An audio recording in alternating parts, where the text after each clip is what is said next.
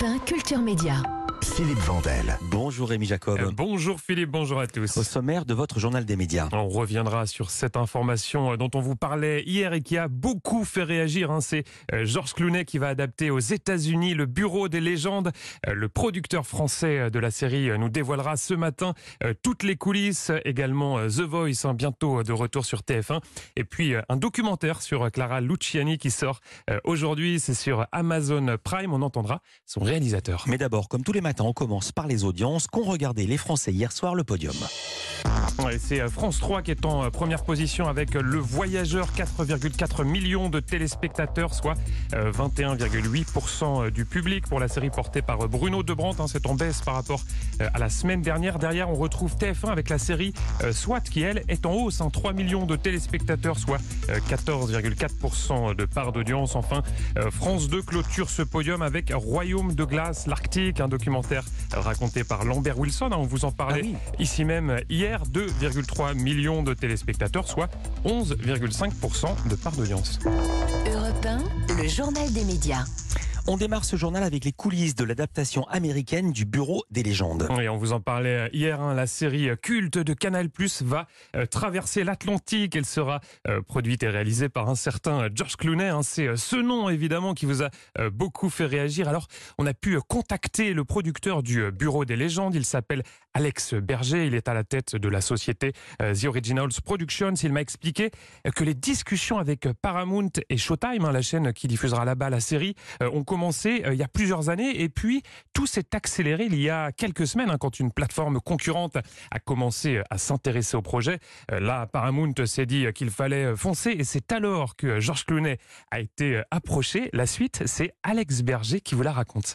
Georges Clooney connaissait déjà les, les deux premières saisons qu'il avait vues en tant que spectateur lambda, adorait ça. Georges Clooney est très pointu sur la politique et la géopolitique et sa femme adorait euh, cette série et il était absolument conquis et euh, a euh, répondu positivement, lui et son associé de Smokehouse, à on a envie, je veux réaliser et puis commençons à, à, organiser l'écosystème rapidement, auteur, réalisateur, évidemment comédien.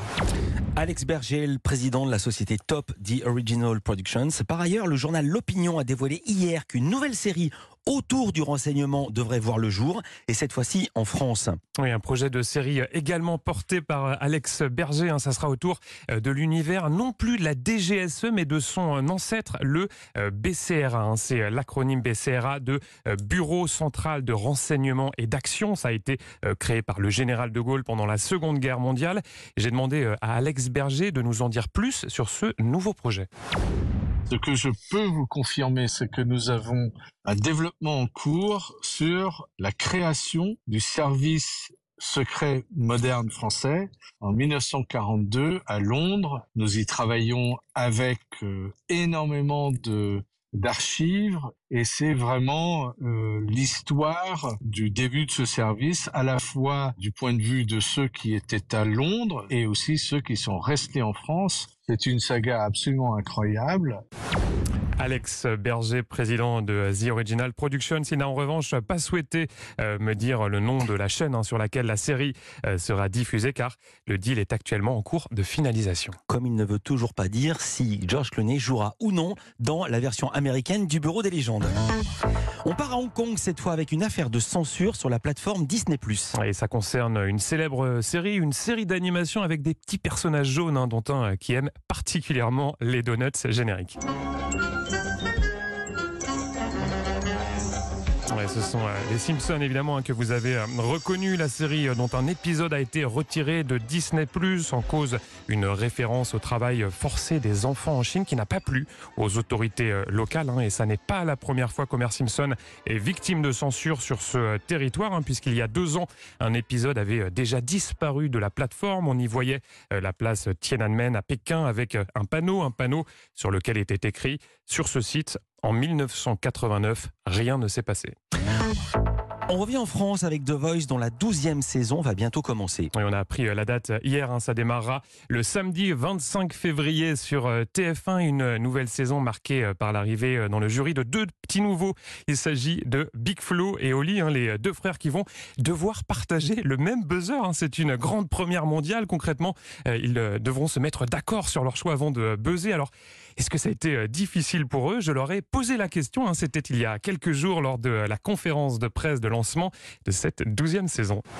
On est frères, donc euh, déjà ça, ça te donne une, une partie de la réponse. On a à peu près les mêmes idées et ça s'est confirmé euh, sur euh, quasiment toutes les fois. quoi. L'aîné, est-ce qu'il a un, un avantage? Alors oui, évidemment, en tant que grand frère, c'est moi qui prends la décision finale. Et ça m'est arrivé d'appuyer une ou deux fois sans l'accord du petit frère. Depuis le début, il, gérait la télécommande de la PlayStation, la télécommande de la télé. S'il restait qu'un chargeur, c'était lui qui le prenait. Et là, le buzz de The Voice aussi, le buzzer, c'est c'est le grand frère qui le gère. ouais.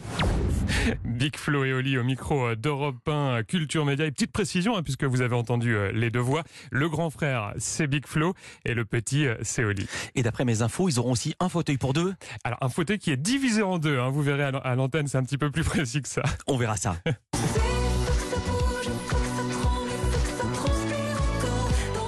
aussi dans Culture Média. On parle de Clara Luciani pour terminer ce journal avec un doc qui lui est consacré sur Amazon Prime. Et c'est disponible depuis euh, ce matin sur la plateforme. Ça s'appelle Ça commence comme ça. hein. C'est une plongée dans le quotidien de la chanteuse. Elle a été euh, filmée pendant 24 mois hein, de l'enregistrement de son deuxième album en 2020 jusqu'à son euh, concert devant plus de 15 000 personnes en décembre dernier. C'était à l'Accor Arena de Paris. Et dans ce euh, documentaire, Clara Luciani raconte comment euh, la musique l'a sauvée, elle qui, euh, au départ, ne supportait pas son image. Écrire des chansons, c'est mon remède à tout. Les jouer sur scène, c'est encore peut-être euh, mieux. C'est vraiment euh, mon moyen de survie, quoi.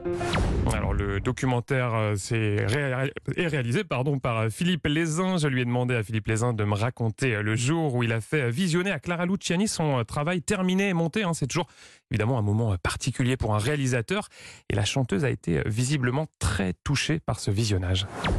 Elle a été euh, émue. Elle a revu euh, forcément euh, des images de, de son enfance, euh, des images de son grand-père disparu euh, à cause du Covid. Je pense qu'elle s'est pris une, une grande claque. C'est un vrai film de famille qui rassemble euh, tous les gens qu'elle aime, son amoureux également dedans. Elle a été extrêmement émue par les mots que Alex Capranos a raconté sur sur Clara. C'est un moment fort aussi du, du documentaire. Elle a applaudi en pleurant à la fin. Elle m'a regardé en disant merci mon fifi.